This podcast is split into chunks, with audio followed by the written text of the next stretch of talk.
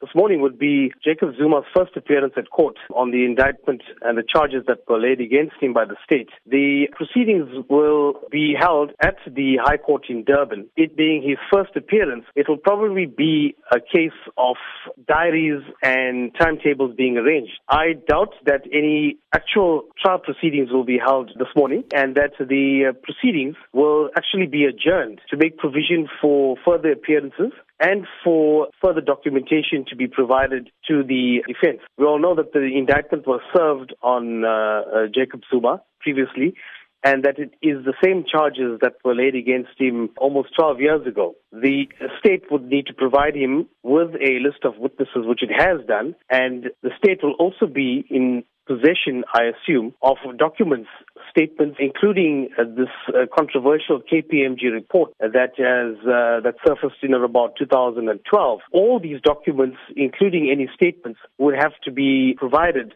to the accused, uh, Jacob Zuma our former president. Can you take us through some of the charges that he is facing? The charges are multifold. He's not the only person that's been charged in these proceedings. Thint Holding, which is the arms company, which is represented by Pierre Moynot, has also been charged in these proceedings, and they were also the accused previously in court in 2007 uh, thereabouts. The charges relate to racketeering in terms of the Prevention of Organized Crime Act, corruption, as well as money laundering. There's also charges of fraud.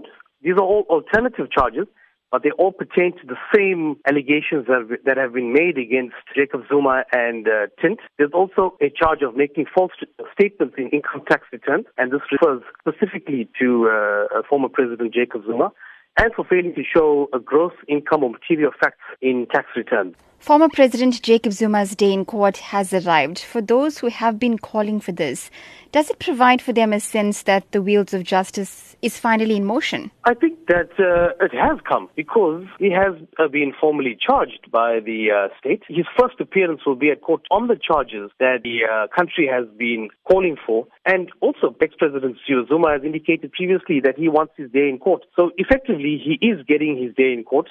As far as the public concerned and what is going to be happening this morning. The case will formally proceed this morning, and we can anticipate that the proceedings might be adjourned this morning